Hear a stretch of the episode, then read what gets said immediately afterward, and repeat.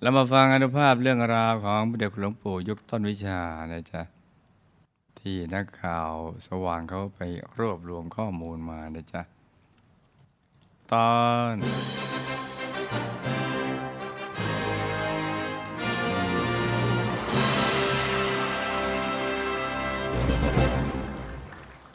สยบกองทัพงู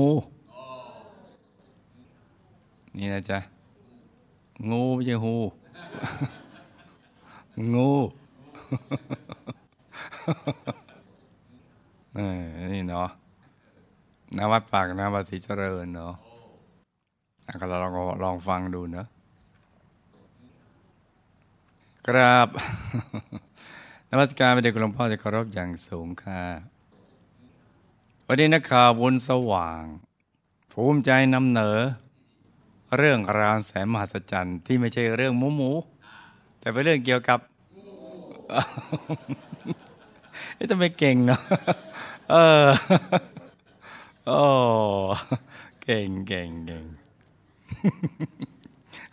เพราะในสมัยก่อนเนี่ยนะจ๊ะ ที่วัดปากน้ำเป็นสโมสร ที่ชุมนุมของงูสโมสรงู นี่นะ มีงูชกชมมากเลย ซึ่งความจริงนั่นแหละไอ้ชมแล้วไม่ว่าอะไรนะจ๊ะถ้าต่างคนต่างอยู่ มันก็จะไม่มีปัญหาอะไร นี่นะดีว่าปากน้ำนี่คุณยายถ้ายังเจอก็ไปครั้งไอ้สองครั้งครูไม่ใหญ่เจอครั้ง ตอนบวชแล้วนะบวชใหม่ๆของคุณยายเจอนั่นอะไรล่ะ เออ พระในตัวก็บอกท่านนะที่ทามือล่วงไปเดี๋ยวโดนงูกัด แต่ท่านยังไงก็ไปทราบท่านก็ล่วงไปจึ๊กโดนกัดครั้งแรกก็เดี๋ยวหลวงปู่จะบอกเอาน้องเข้าที่ไปเลย แต่อีกจึกหลังนี่สิบอกแทนที่จะนั่งเขาที่บอกเอานั่งเรือไป ไปสาวาวา โอ้มันจูงขนาดส่วนที่ครูไม่ใหญ่เจอนะเขาเพิ่งลงมาจากบ้านน้ำมันประสิทธิ์ใหม่ๆเนอะเอเกือบจะถึงประตูทางออกแล้วเนอะเหลือประมาณสักสี่ห้าเมตร เห็นน้องแมวอยู่ข้างทาง ปกติ แมวตัวนี้นะจ๊ะนี่ไม่เหมียวนี่นะ น้องหนุ่งหนิงตัวเนี้ยแต่เดิมมันจะกลัวครูไม่ใหญ่ นี่นะผมว่ามันชอบจิ้งช่อง เลื่อย ในห้องน้ำก็ไม่ ก็ชี้หน้ามันเลยอีกครั้งเดียวเนี่ยนะถูกก็ไปปล่อยเกาะ อ๋อ มันก็เลย แต่วันนั้นไม่กลัว ตรงทาง เอ๊ะมันจ้องอะไรก็ไม่ทราบเพราครูใหญ่ที่สลัวสลัวก็สายตาก็ไม่ค่อยจะดีนะจะมอง มันจ้องไปที่หนึ่งที่พื้น แล้วมันก็เงยหน้ามามอง วันนี้เกิดความเอ็นดูนั่งหนุ่งหนิงเอ๊ะวันนี้ทำไมมันทำตาแปลกๆดีนะแล้วมันก็หันกลับไปจ้องอีก แล้วหันกลับมามองหน้าครูผู้ใหญ่อีกเนาะ สองสามทีก็จะเข้าไปอุ้มมันนึกเอ็นดูเลยเจอจึกออกไปดูอ้าวหูไม่ใช่หมูโอ้นะก็เลยก็เดินตามรอยคุณยายไปสถานสภา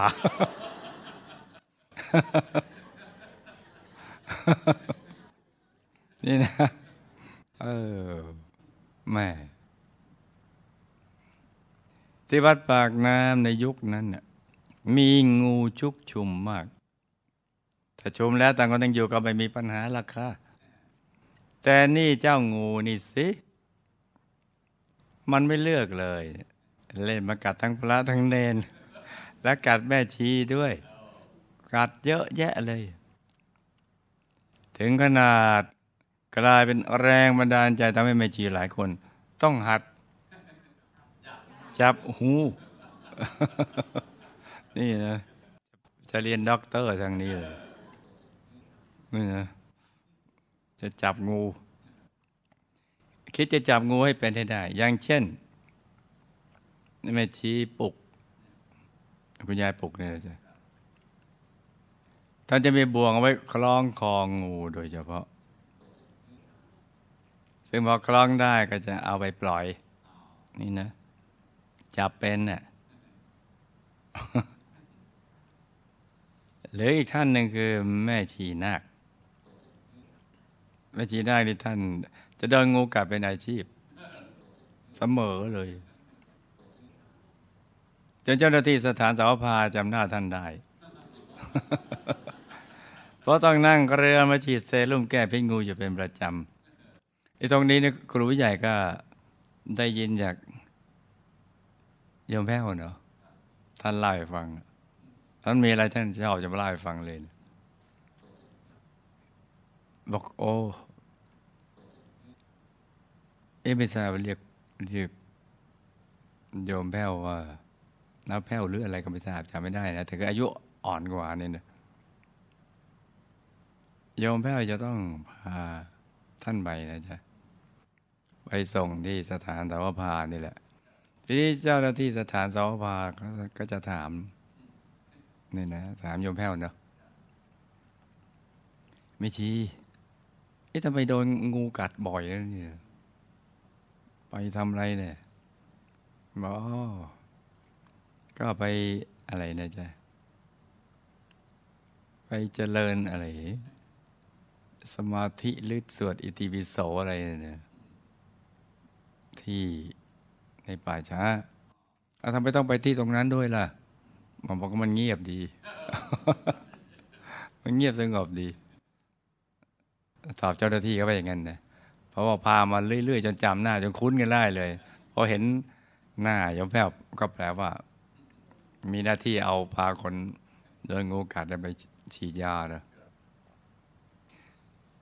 เรื่องก็มีอยู่ว่าแม่ชีนาคจะเป็นแม่ชีที่ได้ธรรมกาย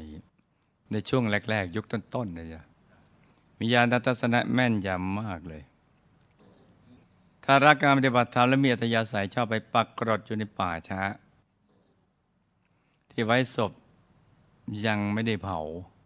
ศพที่ไม่ได้เผาเลยจ้ะนี่ เป็นป่าช้าที่อยู่ในวัดปากน้ำป่าสีเจริญนั่นเอง ปัจจุบันก็เป็นที่ตั้งของตึกคณะเนคขมะ ตึกที่ครูใหญ่เคยอยู่ แล้วหลวงพ่อจังหวัดลบบุรีท่านก็เคยอยู่นยห่างกันไม่กี่ห้อง ท่านอยู่ตรงมุมเนาะซึ่งป่าชาที่ว่านี้มีหญ้าขึ้นรกเต็มไปหมดเลย ดังนั้นจึงเป็นที่ซ่องสุมของบรรดางูต่างๆอย่างมากมาย เป็นสโมสรงูเลยตรงนี้เนอะ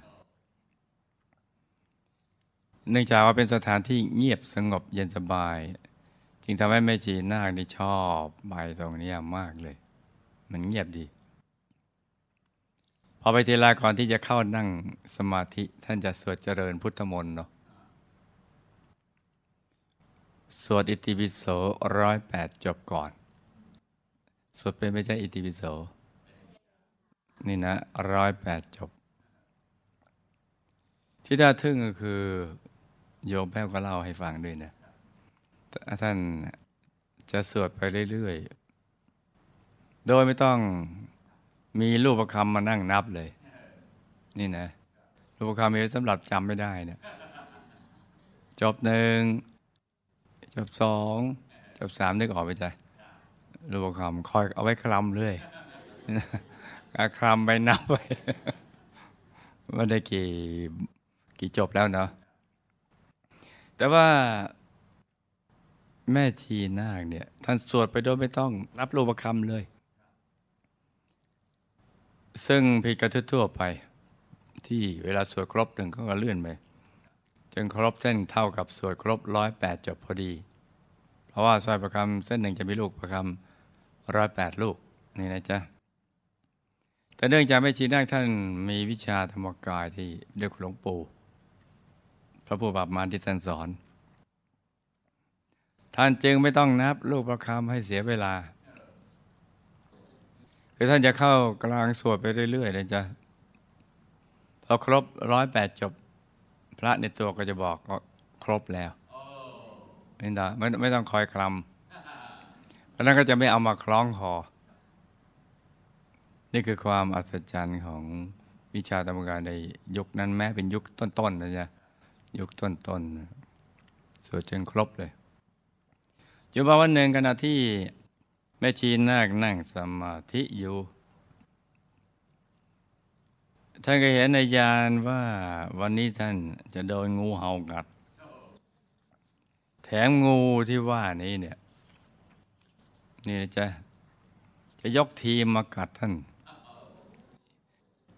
ยกทีมเลย ที่แขนพร้อมกันทีเดียวสามตัว โอ้อ่าโยมแพ้วก็เล่าให้ให้ครูวิใหญ่ฟังนะแพ้วนะแพ้วดีเลยเดี๋ยวคืนนี้ฉันจะโดนงูเห่ากัดสามตัว นี่นะมันจะกัดตรงนี้ตรงนี้ตรงนี้อะไรเนี่ยชี้ชี้ดูเลยเนี่ยว่า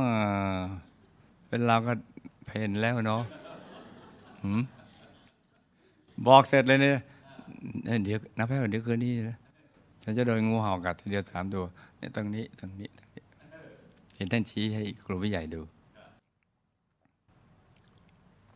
นี่นะผู้ยมแพ้วได้ฟังนั้นนั้นก็ โอ้โห เนื้อเต้นรีบไปกราบหลวงปู่ทันทีเลย นี่นะเซเมชีนะก็รายงานไปเด็กหลวงปู่ว่า หลวงพ่อเจ้าคะ ลูกเห็นในยานว่าวันนี้ตอนไปเจริญพุทธมนต์ในป่าช้าเนี่ย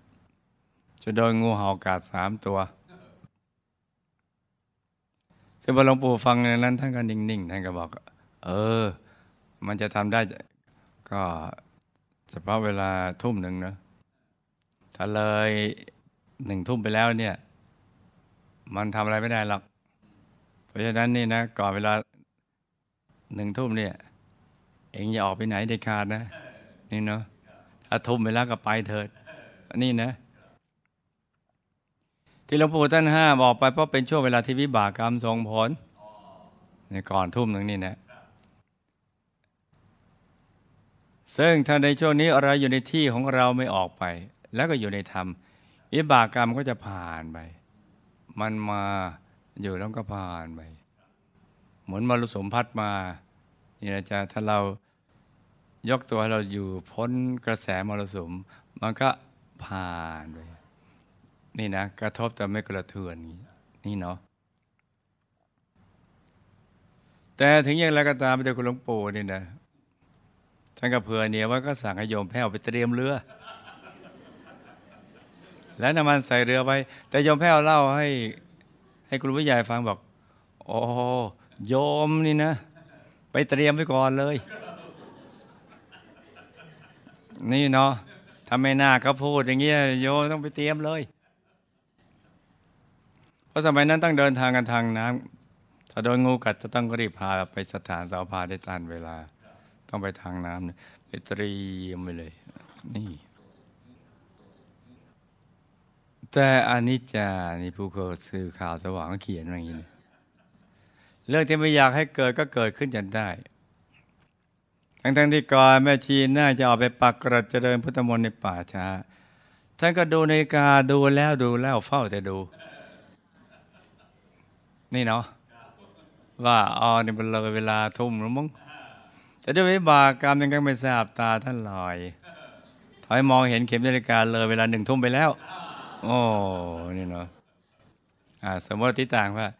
พิ่งหกโมงสี่สิบห้าแต่มันเวลารู้สึกมันมันคุบคลือคุบคลือกันนะนี่นะ แต่จริงๆแล้วเวลาที่ท่านออกไปยังไม่ถึงหนึ่งทุ่มเลยทันใดนั่นเองสักครู่เดียวหลังจากที่ท่านปักกรดเสร็จ อยู่ๆแม่ชีหน้าก็ เรียกนะนะนะแพ้วนี่นี่นี่ ฉันนี่ครับโดนกัดแล้วสามตัว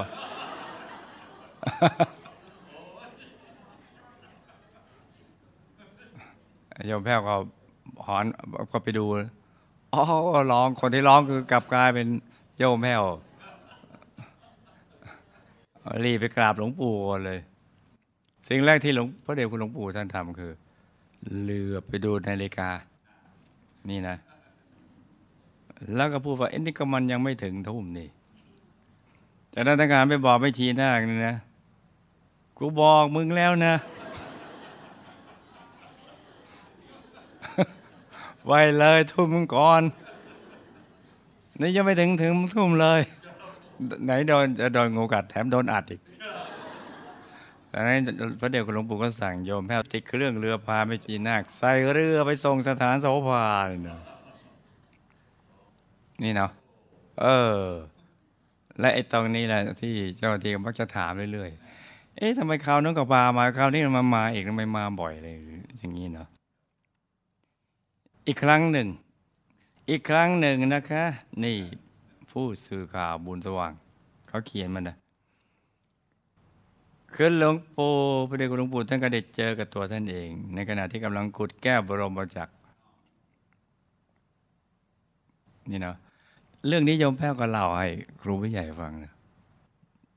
เรากำลังขุดแก้ว แก้วดวงนี้สำคัญนัก เดี๋ยวคุณหลวงปู่ท่าน เคยเล่าให้ฟังลำบึงถ้าขึ้นมา เออ มนุษย์นี่ไม่ต้องทำมาหากินทั้งโลก เดี๋ยวท่านจะเลี้ยงหมดนี่นะแล้วก็จะให้ทุกคนมานั่งรับตาภาวนา นี่เนาะท่านก็ พยายามอยู่หลายครั้งเดียวที่จะเอาดวงนี้ให้ได้นะ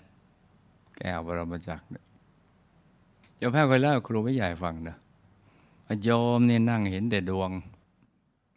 ก็นั่งดูดวงไปเรื่อยๆนี่นะมีอยู่วันหนึ่งกำลังดูดวงกลางกายเพลินๆเอ๊เห็นภาพของหลวงพ่อวัดปักน้ำไปยืนเอามือค่อยหลัง ดูที่พื้นดินอะไรสักแห่งหนึ่งเนาะเอ๊ท่านดูดูนั้น นั่งกี่ทีก็เห็นอย่างนี้ทุกทีแต่ก็ไม่ทราบจนกระทั่งปัจจุบันเออ ก็เห็นท่าน ยืนเอามือค่อยหลังไอ้ที่ตรงที่ดินตรงนั้นที่โยมท่านเห็นนะโยมแพ้วเลยนะเห็นในกลางดวง หัวหน้าชั้นตามทันบ่จ้ะท่านเห็น เออ อ๋อ ท่านจะขุด ขุดแก้ว แล้วตรงนี้เนี่ยก็ให้ที่ได้ธรรมกายชุดแรกๆเลยจ้ะก็มีไม่กี่ท่าน มันนั่ง แสงมันจะขึ้นจากผ่านผ่านแผ่นดินมันนะทะลุแผ่นดินไปนึกภาพไหมจ๊ะแล้วก็เอากรดก็ไปไปไปไปคลุมไว้อะแสงก็จะจับที่กรด ตามทันไหมจ๊ะ มันจะมีแมวอยู่ตัวหนึ่งนะ มันชอบมาเล่นแสงตรงเนี้ย เล่นเอามือตะปบอะไรเงี้ยกระแสงอย่างนั้นนะแล้วก็แมวตัวเนี้ย มันเป็นแมวที่ดวงตาข้างหนึ่งนี่นะ เออ ไม่อยากเห็นต้อนะเรียกแมวตาเพชร เออ นี่นะมันมีกายสิทธิ์อยู่ กายสิทธิ์ใน ลูกตามแมว ไปเล่นกับกายสิทธิ์แก้วดวงนี้เขาคุยกันหาลือกันนะไว้เล่าทีหลังดีกว่าเรื่องนี้ มันก็จะต้องไปงูนะ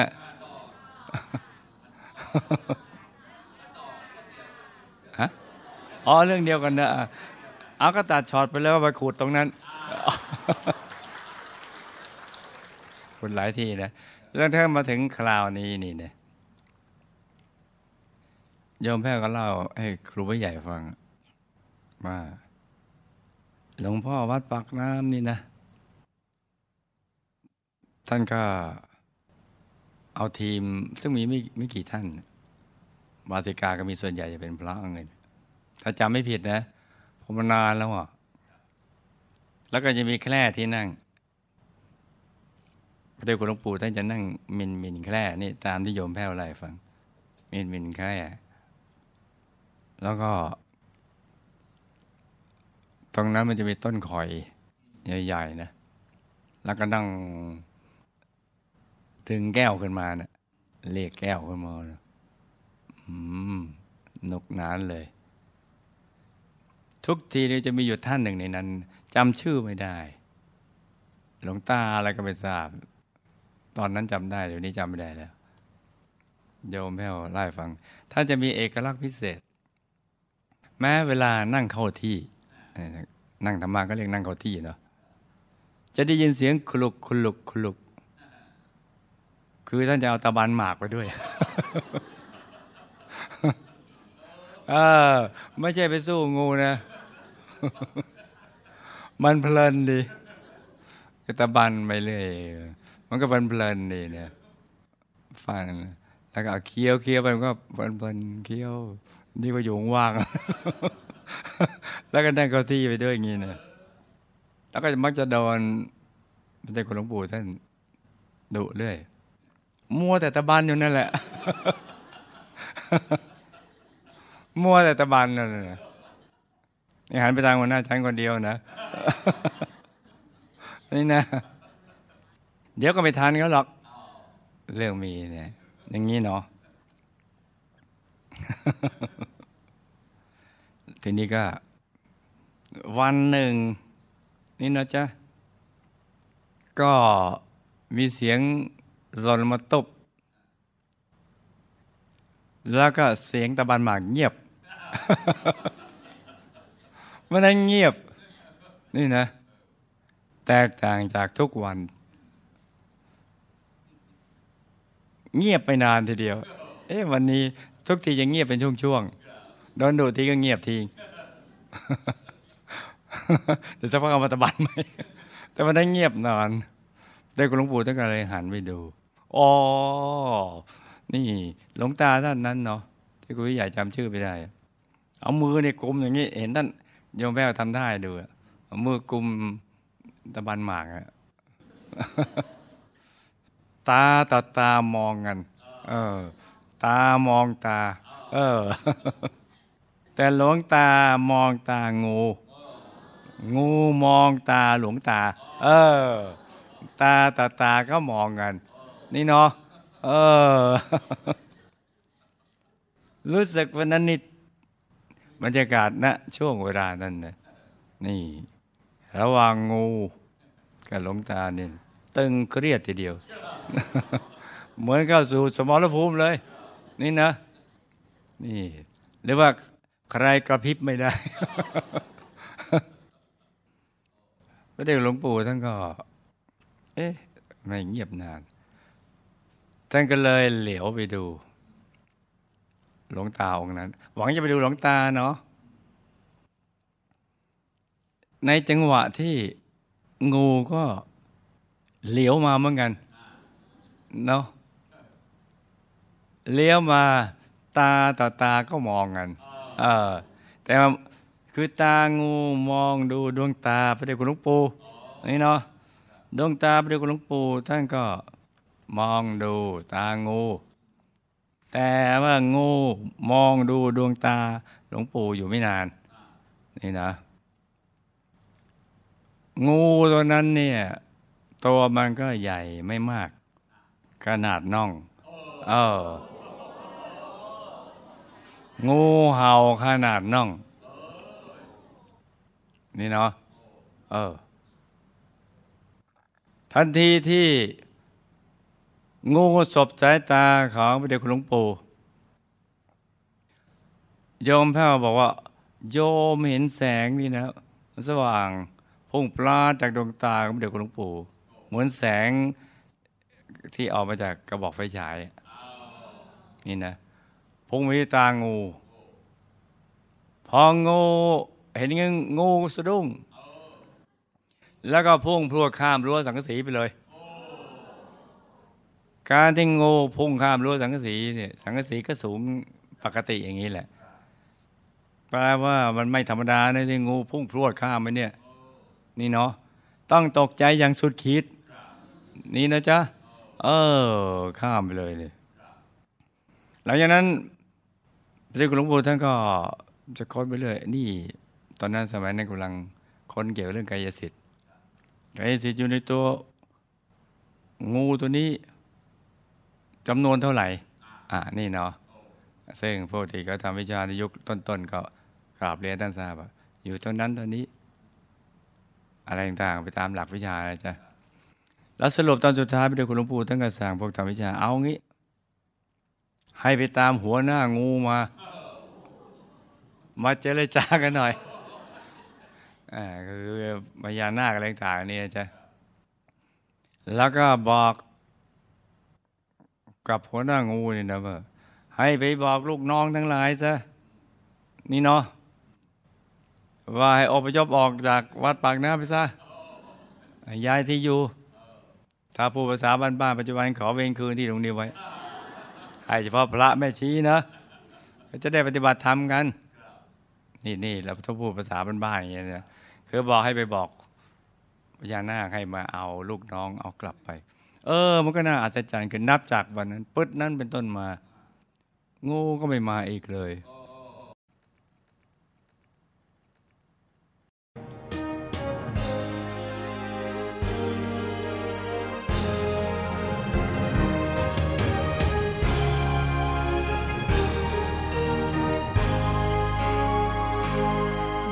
เป็นบุญคุณที่ยิ่งใหญ่ เมื่อเราได้มาประสบยอดวิชา คือธรรมกายเป้าหมายของทุกชีวา ที่แสนล้ำค่า วิชาปราบมารเพราะเมตตาบารมี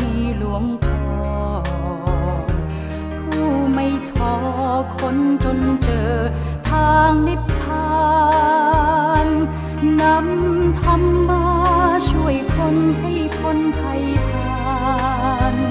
สอนลูกและหลานให้ผ่านพ้นกรรม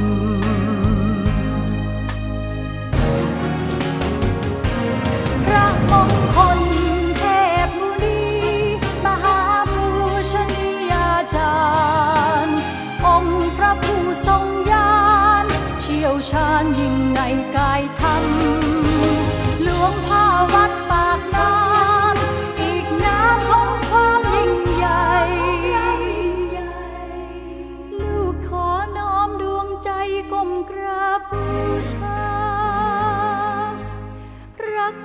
สุดหัวใจล